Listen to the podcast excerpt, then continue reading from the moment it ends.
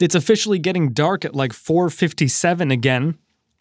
Thanks for nothing daylight savings time. Anyway, maybe the kids can't be outside past, you know, 4 4:30 anymore because no one can trust the darkness.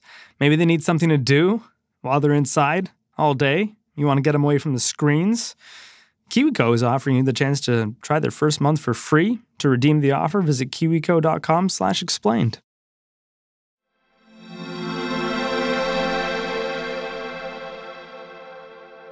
You know that election you keep hearing about? The one that decides whether or not Donald Trump gets another four years, and all those Democrats who want to run against him? Well, the good news is it's officially just one year away now.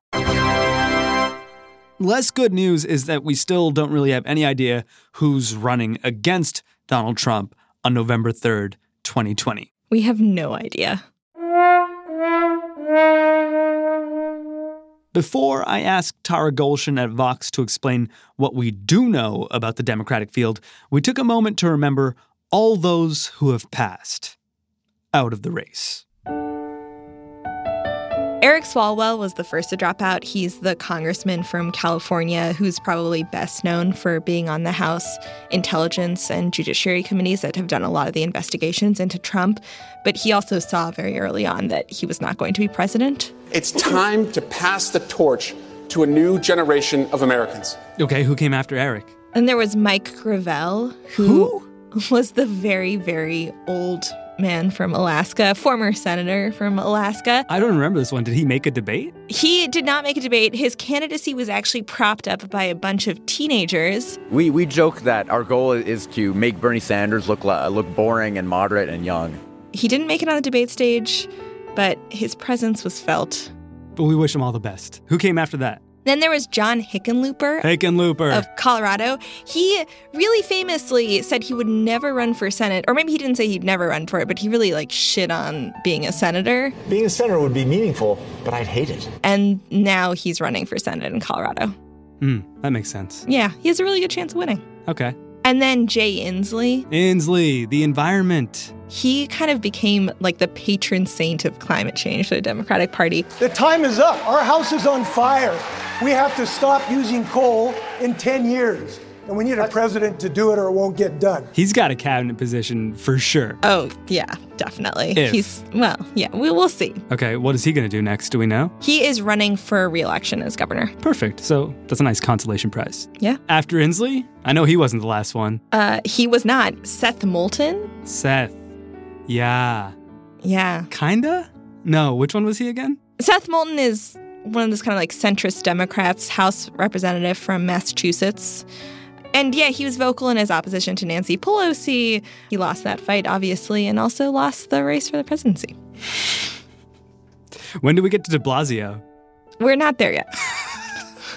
then we have Kirsten Gillibrand. Oh no, R.I.P. Gillibrand. Yeah, and it was kind of surprising that she didn't make a bigger splash in the race, but she is really well known for her work around the Me Too movement in the Senate. If our party is going to punish women who stand up for other women, mm-hmm. then we are absolutely going in the wrong direction. She couldn't really make a mark on the presidential trail, so she dropped out. Hmm, rough. Now we're at Mayor Bill de Blasio. Donald Trump is playing a big con on America. I call him Con Don. What happened to him? He couldn't make the money. I read about that one. Yeah, he couldn't make the money. He also just wasn't polling very well, and the narrative around him was that everybody didn't like him. So there's a poll about a month ago, Quinnipiac poll, that showed 76% of New York voters, 73% of New York Democrats say you shouldn't run. So, what should the rest of the country think when so many of your fellow New Yorkers are saying don't run? And then comes Tim Ryan. Tim Ryan, Congressman Tim Ryan? Congressman Tim Ryan. Made it to some debates. Made it to some debates. Kind of a moderate flavor. Yes, moderate flavor, very feisty against mm. Medicare for All, likes mm. to kind of go after Warren and Sanders. He also was the person who tried to oust Nancy Pelosi and ran for Speaker. Also failed at that, also failed at the presidential thing. And finally, on Friday, our boy Beto. Yeah, Beto dropped out on Friday. And those 38 electoral college votes in Texas are now in play, and I can win them. That is how we defeat Donald Trump in November of 2020 and how we bring this divided country together again in January of 2021. What happened? he just couldn't raise the same amount of money and he couldn't poll as well as everyone else. And it just ended for him. Will he run for the Senate in Texas like everyone wants him to? He has said so many times he is not going to run for the Senate. It was just less than a year ago that he wanted to be there. That is true, but there are also a lot of other candidates in the race. Fair. Tara, thank you for going through that with me. RIP to all of those candidates. The great news is they're still alive. Who does that leave in the race? Still like a whole lot of people, right? There are 17 candidates. 17. All those people are out and there's 17 left. There are 17 candidates left. Okay, well, let me just pull up a list here so I don't get it wrong. Um, let's see. We've got Bennet, Williamson, Yang, Biden, Booker, Bullock, Buttigieg, Castro, Delaney, Gabbard, Harris, Klobuchar, Messam, Sanders, Steyer, Warren. Is that all of them? Did I get all of them? You forgot Joe Sestak. Who didn't forget Joe Sestak? He just walked across the state of New Hampshire. That's why we forgot him, because he was walking. It's a great move, power move. All right, 17 people. Who are the front runners? Same old, same old? I think it's fair to say at this point that three candidates have consistently been polling at the top, and that's Vice President Joe Biden, Senator Elizabeth Warren, and Senator Bernie Sanders. How has this Ukraine drama affected the candidacy of Joe Biden? Has it? Can we see anything discernible? I wouldn't say that I've seen anything particularly notable in the national polls. He's still pulling ahead of everybody else. He's still doing well in head to head polls against Trump. But there are still some warning signs. Like we saw a recent poll in the state of Iowa, obviously the first race, very important uh, for candidates to prove that mm-hmm. they're viable candidates. And he came in fourth there. Fourth. Fourth. Fourth to Warren, Sanders, and Pete Buttigieg. Wow. I hear his campaign coffers are much lower than they should be, too. That is something that is noteworthy is that he has had to go to uh, these fundraisers and kind of explain why people shouldn't worry about this. And of course, that is something that that's different than other candidates that you have to tell your donors, "Hey, don't worry about this. I'm still electable. The scandal won't destroy my candidacy. Just keep giving me money." This was in the news recently because his campaign is opening um, the doors to having super PACs. And that's something that we've seen a lot of Democratic candidates really balk at. You know, when billionaires and wealthy people contribute, they're not doing out of the goodness of their heart. They want something. And that is one of the great problems in American society. Bernard, how's Senator Sanders doing post heart attack? So, in the last three months, he raised $25.3 million with more than a million donors. So he reached that record faster than everybody else. I mean, Warren was a close second. She raked in $24.6 million. But noticeably, Biden was far behind that. He raised 10 million less than them in the third quarter. Hmm. Plus, Bernie got that AOC endorsement. We right now have one of the best Democratic presidential primary fields in a generation. And much of that is thanks to the work that Bernie Sanders has done in his entire life. So, what effect has that endorsement had on his campaign? Anything? It shows that the progressive wing of the party and the most famous face of the progressive movement is still behind Bernie Sanders. There's been this whole debate about whether Bernie should still be the face of the progressive movement. You have someone like Elizabeth Warren who has the credibility among progressives, has a very progressive track record and policy platform, but still people like AOC, people like Ilhan Omar, people like Rashida Tlaib are going for Bernie Sanders. And that does strengthen his appeal on the left. But Uh, Elizabeth Warren doesn't seem to be hurting as a result. Elizabeth Warren has just consistently been going up in the polls. She kind of just sits in that tied for first, second place in the polls consistently. And that's a huge change for her from when she first got in. What about everyone else? What are the other 14 candidates doing? Anything interesting? I think there are definitely candidates that people expected to be doing better than they're doing. Candidates like Kamala Harris, who last week her campaign had to announce that they had to make budget cuts. she was perceived as someone who could be the frontrunner and the nominee for the Democratic Party. And now there are questions around whether or not that's going to be possible.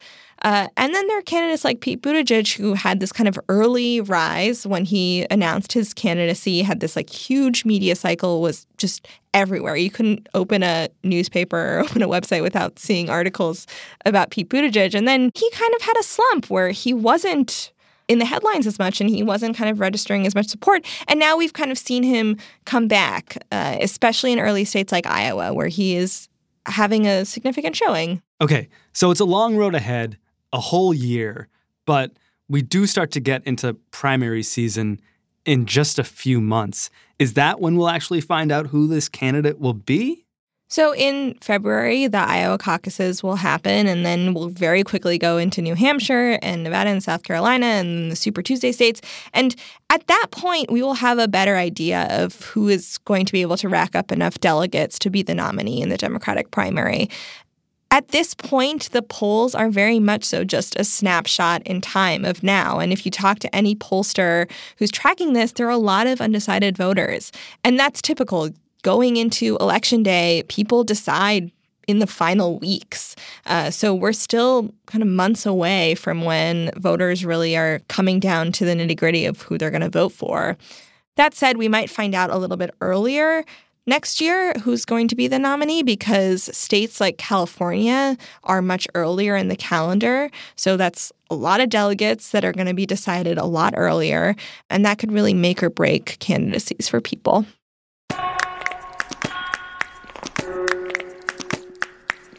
If you look back at past elections in 2008, for example, Hillary Clinton was leading the Democratic primary at this point, and Barack Obama obviously was the candidate. Rudy Giuliani was leading. Again, he was not ever the nominee. But when will we finally know? I mean, when will all the candidates come out and I don't know, Elizabeth Warren's husband like plays with balloons or something at at the Democratic National Convention? July. July. July of 2020. Yeesh. Yeah. Okay. Can't wait. Can't wait. After the break, Ezra Klein ponders what these Democrats need to do to beat Donald Trump. This is Today Explained.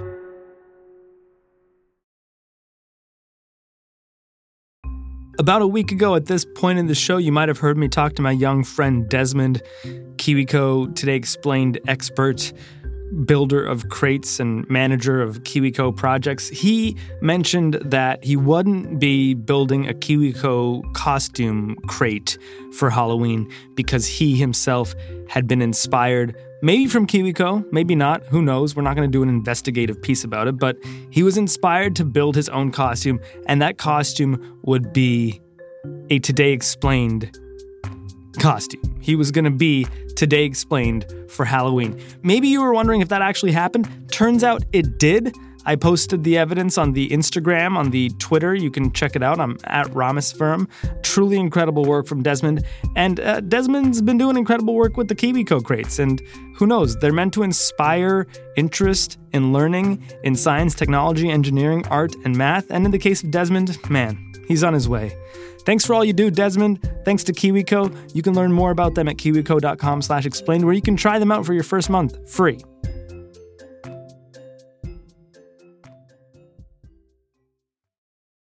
Ezra, we spent the first half of the show talking about the Democrats and where they stand right now, one year away from the election. And I just wonder, where does Donald Trump stand right now with the American people? What are his approval ratings?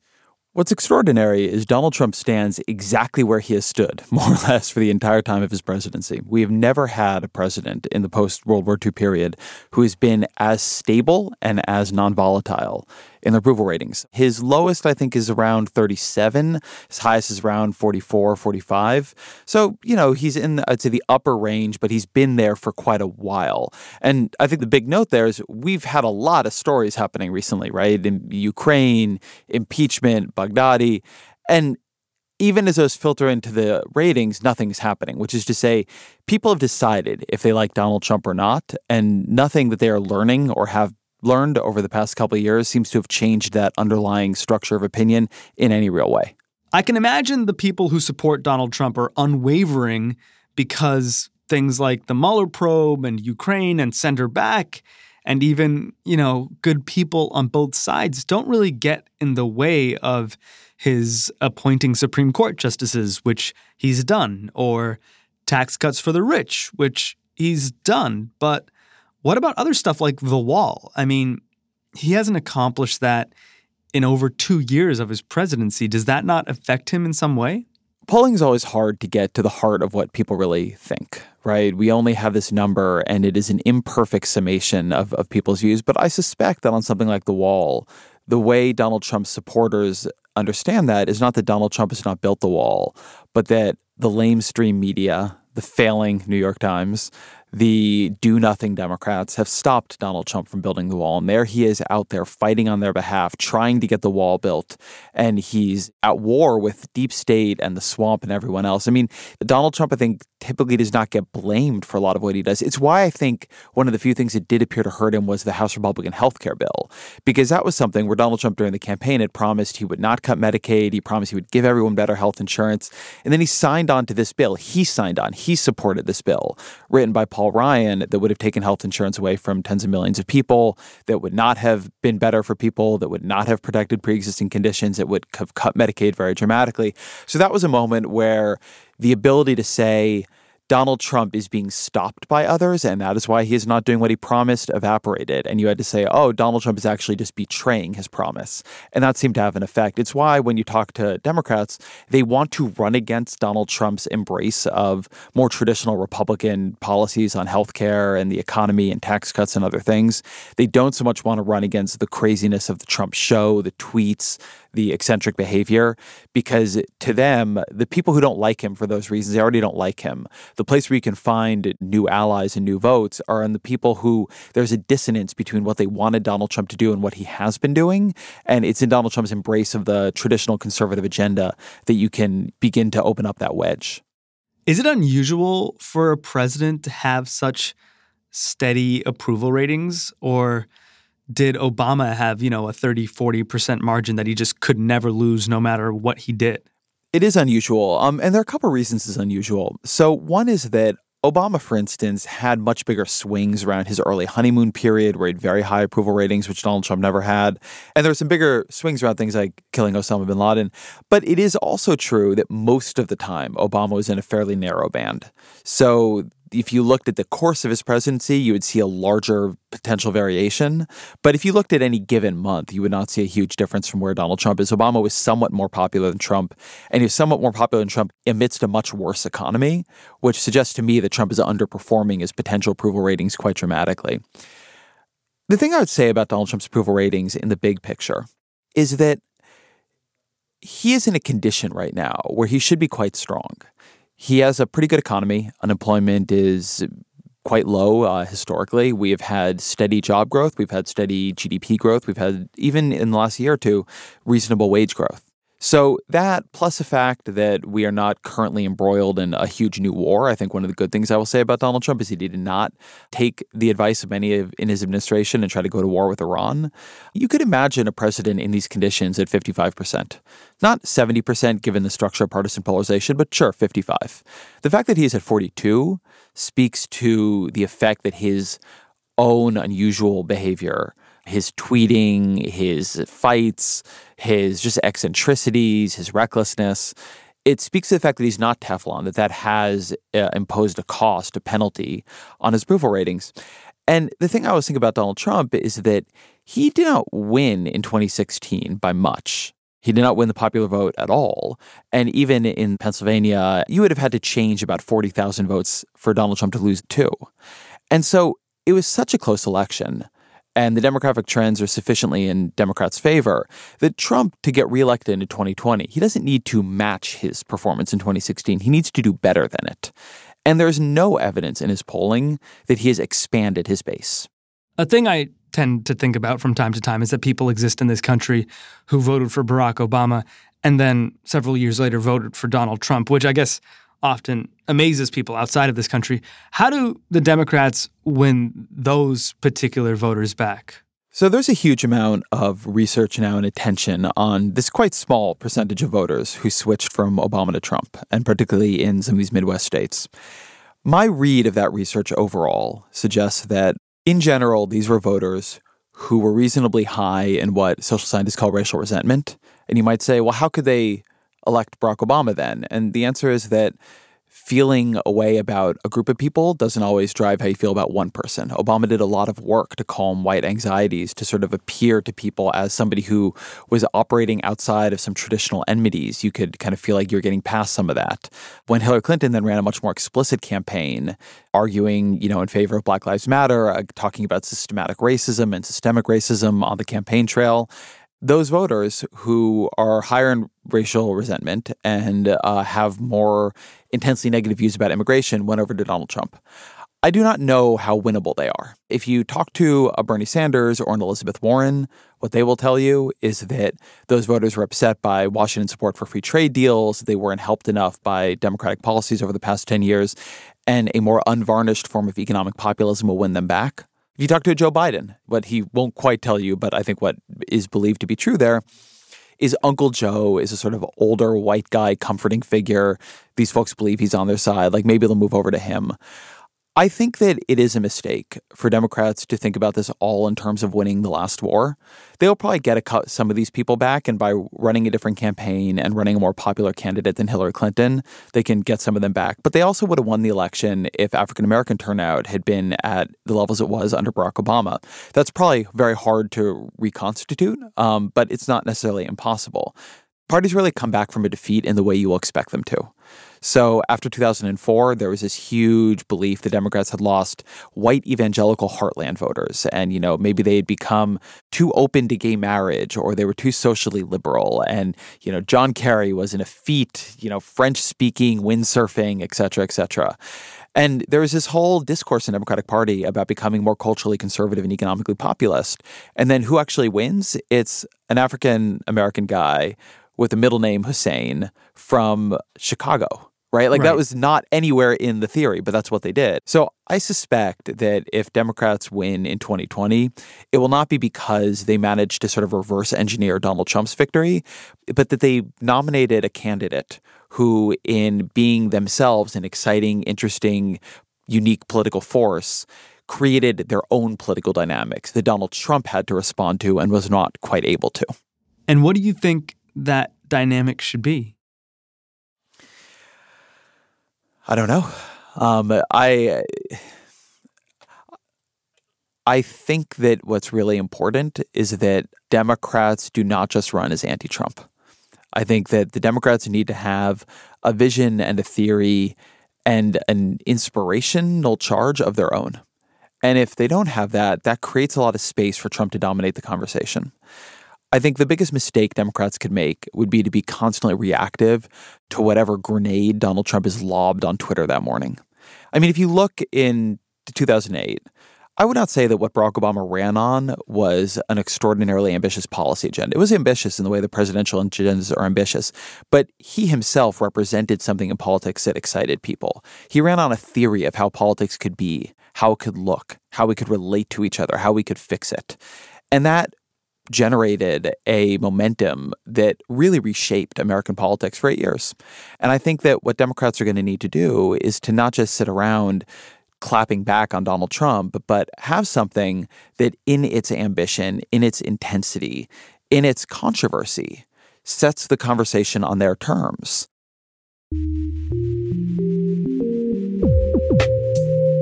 One of the only times Donald Trump is actually reactive to Democrats is when he is arguing against their socialism. It's one of the only times he responds. And so the ways in which I think particularly Warren and Sanders are able to use big ambitious policies to set the agenda such that it's at least a conversation happening on their terms, I think that's powerful. Um, I think some of the other candidates are able to do it in some other ways sometimes, but certainly they're the two who've been able to set the terms of the Democratic debate. And I think as a kind of meta level of the campaign, being able to set the terms of the debate is a genuinely important qualification for the Democrat in 2020.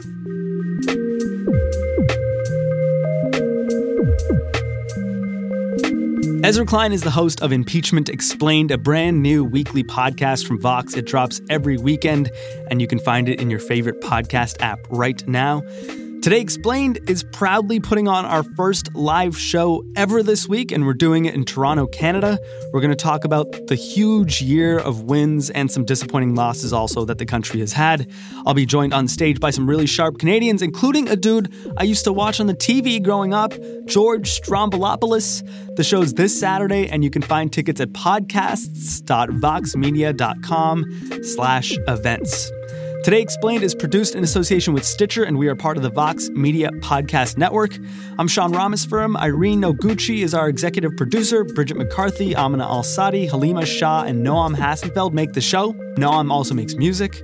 The mysterious Breakmaster Cylinder makes even more music. Olivia Ekstrom has been checking facts, and Jared Paul has been engineering for Efim Shapiro this week. More tomorrow. Ciao for now.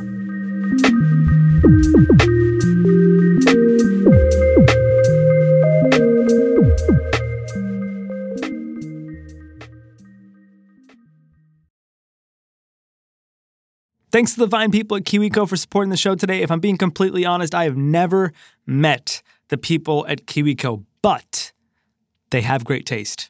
I just recently found out that one of our listeners got their dad a KiwiCo subscription or something like that. He's really enjoying the projects. They're great for kids of all ages and maybe even dads of all ages, moms of all ages, people of all ages. Check them out for free at kiwico.com slash explained.